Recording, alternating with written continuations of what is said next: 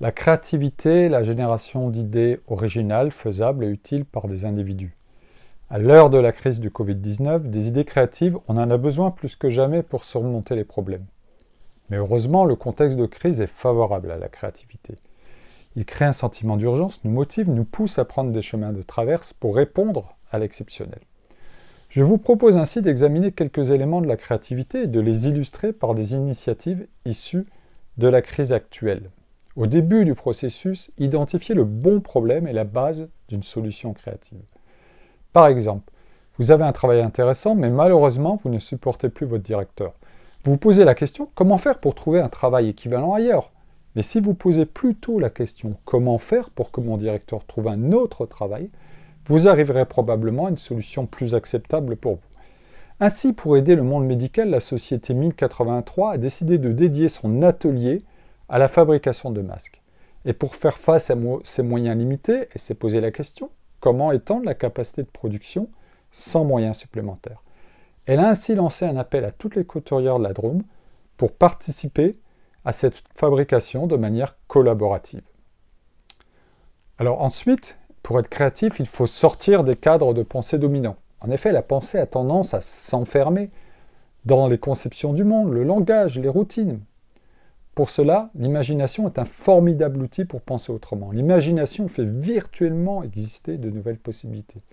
Par exemple, sortir du cadre peut consister à ne pas suivre le processus industriel classique pour fournir l'hôpital en respirateur.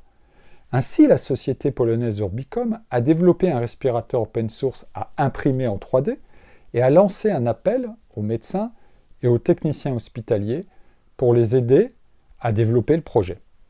De nouvelles associations de connaissances sont ainsi au cœur de la créativité.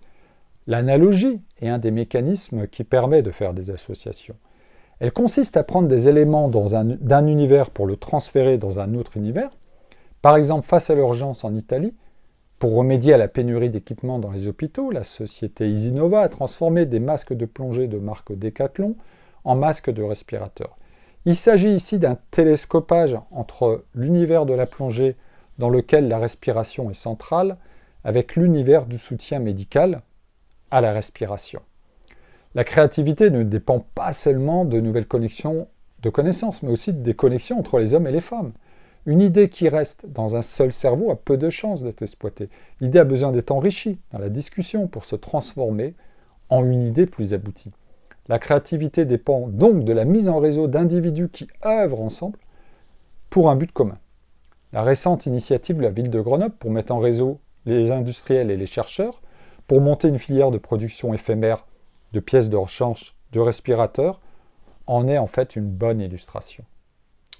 Alors, poser les bons problèmes, sortir des cadres de pensée dominants, faire de nouvelles associations, créer de nouveaux réseaux et socialiser les idées, ce ne sont que quelques mécanismes de base de la créativité qui en contient bien d'autres.